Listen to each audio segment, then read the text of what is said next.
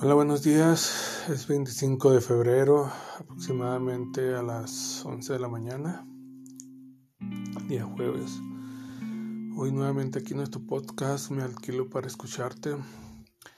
Ayer no, no hice grabación, no producí un podcast este, debido a una crisis emocional que tuve muy fuerte, que tengo todavía, que estoy pasando. Este, este capítulo lo voy a titular La duda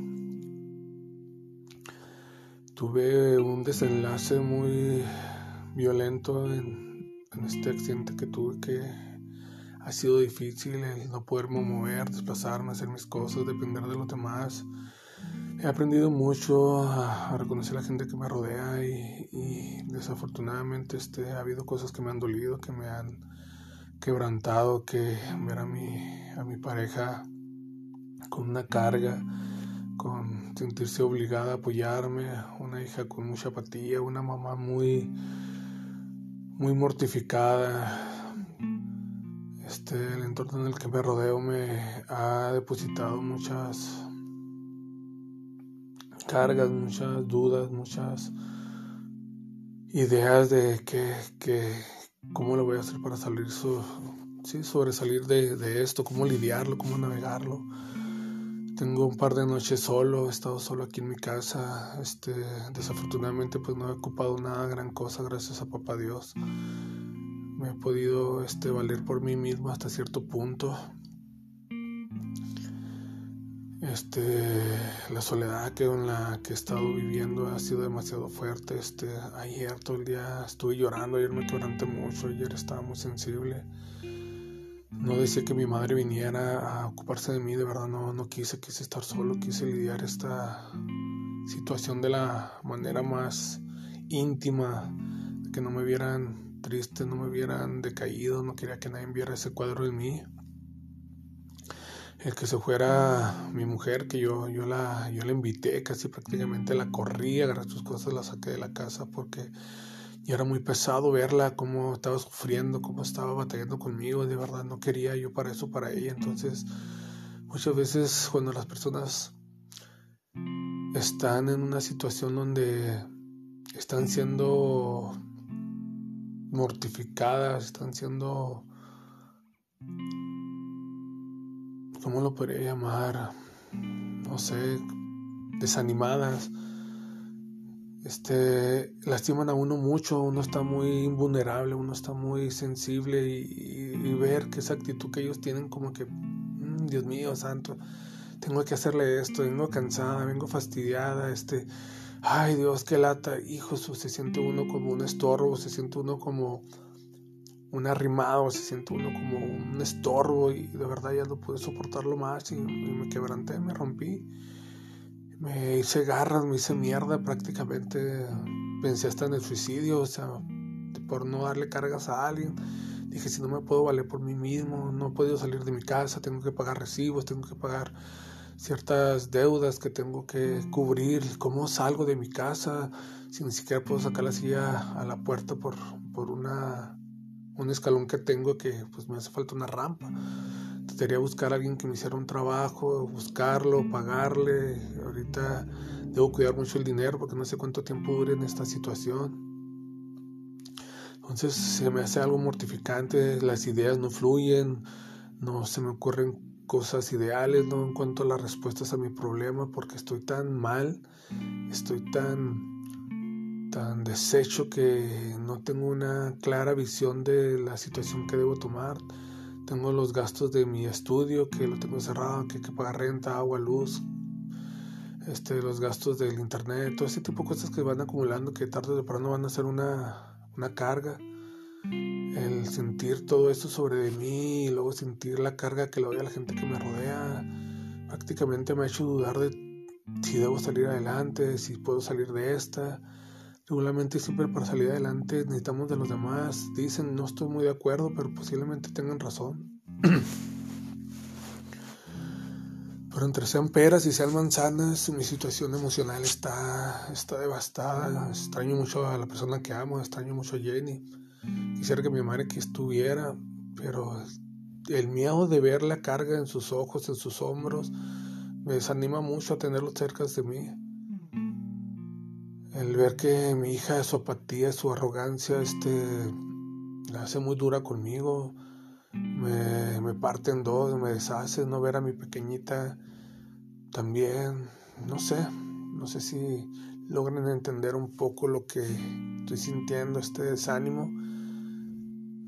Me siento muy débil, me siento muy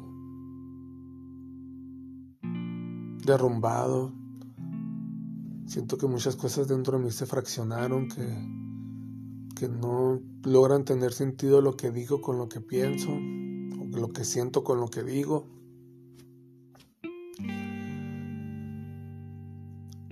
No sé qué hoy van a pasar en los siguientes días. Espero que yo de verdad quiero seguir estando solo.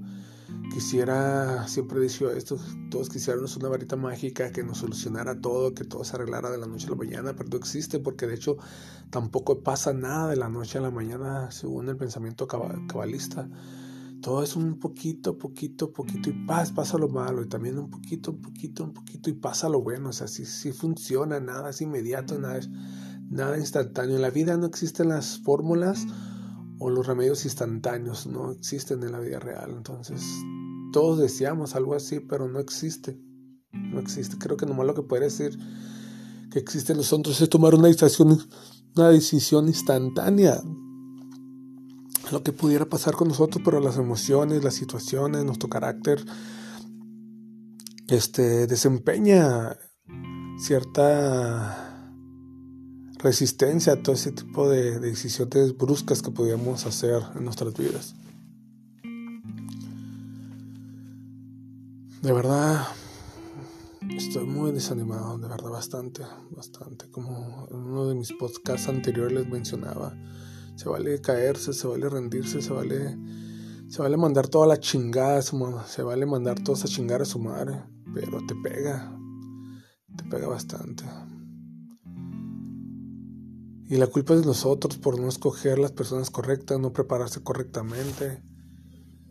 Este, todo es tu culpa, nunca vamos a culpar a nadie. Si mi pareja no puede con esto, es mi culpa por haber conseguido una persona que no estaba lista para esto. Mi culpa es que mi hija sea así por no infundarle los valores adecuados, por cometer ciertos errores, no sé. Eh, con mi madre tal vez no prepararme económicamente bien, tratar de seguir mis sueños ha sido, ha sido muy costoso porque no he querido someterme a ciertas reglas sociales o, formas de vivir social. He querido tener mi propio negocio, he querido ser mi propio jefe y eso me ha costado bastante caro. Soñar y, y alcanzar uno sus objetivos y romper con los paradigmas y con los sentidos comunes de todas las personas que nos rodean, este, se paga un precio muy caro. Tratar de ser diferente, tratar de romper el molde es demasiado, demasiado caro. Pagas precios muy caros, posiblemente no te vaya a funcionar, no vayas a lograr lo que tú quieras y al final de cuentas vas a tener que empezar en la etapa más difícil de tu vida. Y de verdad que,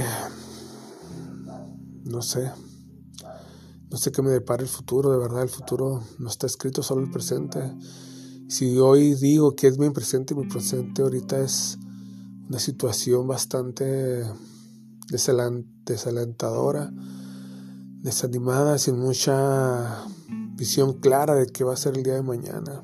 Nada dura para siempre, para bien o para mal, pero mientras está durando, mientras está pasando, mientras está presente, hay que saberlo lidiar y lo único que he podido hacer cada mañana es agradecer a Papá Dios por el techo, por la comida, por los servicios, por la salud, porque no ha pasado mayores y doy gracias a eso por Dios.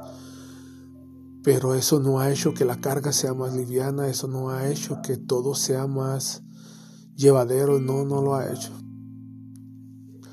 Daría lo que fuera porque estuviera aquí mi mujer conmigo, animándome, mi mamá, mi hija. Pero no es así, porque yo lo quise. No hay otra forma de decirlo. Pero me gustaría que ellos entendieran cómo me siento por dentro, me siento demasiado mal. Podría decirse que me estoy portando como un niño caprichoso, se puede decir de muchas maneras, pero yo me siento como una persona desalentada. Y sé que levantarse tampoco es sencillo. No quiero que alguien se levante brincando en una pierna o una pata, como digo yo. Pero la situación es así, amigos. No voy a despedirme con un consejo, no me voy a despedir con una reflexión porque no la tengo. No la tengo de verdad, estoy vacío. Necesito volverme a llenar, no sé cómo, pero me tengo que volver a llenar de esperanza y de gratitud y de fortalezas y de comprensión. Tengo que llenarme de todo porque estoy muy vacío.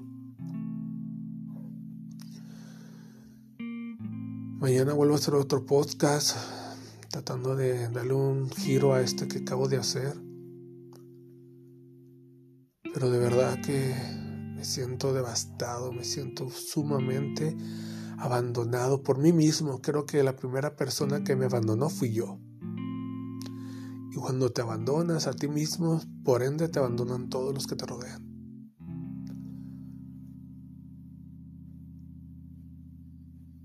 Quisiera que pasara como pasa en las películas, que a alguien le pasa algo y tu amigo, tu pareja, tu madre tienen esas palabras adecuadas para levantarte, reconstruirte, pero no siempre es así. Siempre la realidad supera la ficción, es distinta, es diferente. De verdad que lamento mucho haber hecho este podcast tan deprimente, tan triste, tan lleno de de cosas negativas, por llamarlo de una manera. Pero esa es la realidad, no podemos tapar el sol con un dedo. Hoy me siento así, hoy estoy así. La realidad es así. La tengo que cambiar, la tengo que transformar, pero no sé cómo y, me faltan las fuerzas. Necesito buscarlas de dónde las rompo, de dónde las, perdón, de dónde las, de dónde las tomo para romper con todo esto. Bueno, Hoy me despido de verdad muy desalentado, muy triste, muy desanimado. Espero este día ya no llorar más. Siento que ayer fue suficiente con lo que lloré. Fue suficiente con lo que me quebranté ayer. Me tiene que, tiene que haberme secado, tengo que haberme vaciado de todo eso que me dolía ayer para hoy poder retomar el camino de nuevo. Pero le soy franco, no tengo, no tengo la, la iniciativa no tengo el carácter ahorita para, para decir, sí, hoy lo logro.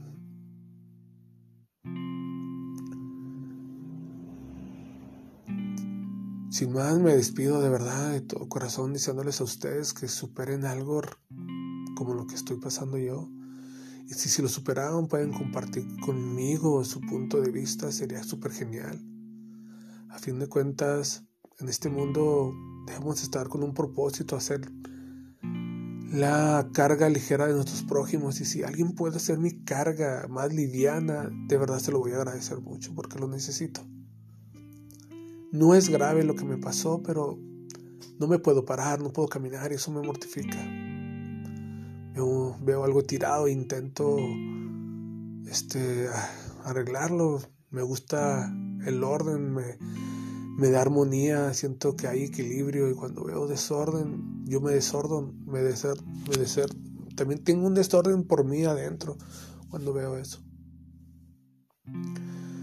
Dicen que mucho de lo que vivimos a nuestro alrededor tiene que ver mucho con nuestras vidas, entonces cuando veo eso no lo quiero, yo no quiero una vida desordenada, quiero una vida en orden, en armonía, con una fluidez que muchas veces creyera la gente que no vale la gran cosa y si supieran qué bonito es tener paz interna, mental, espiritual, de verdad que lucharíamos por tener ese orden. Bueno, hasta pronto, gracias por escucharme en mi alquilo para escucharte. Nos vemos mañana, primeramente, papá Dios, y agradezcamos todo lo bueno, aunque pareciera que no lo hay. Hasta luego.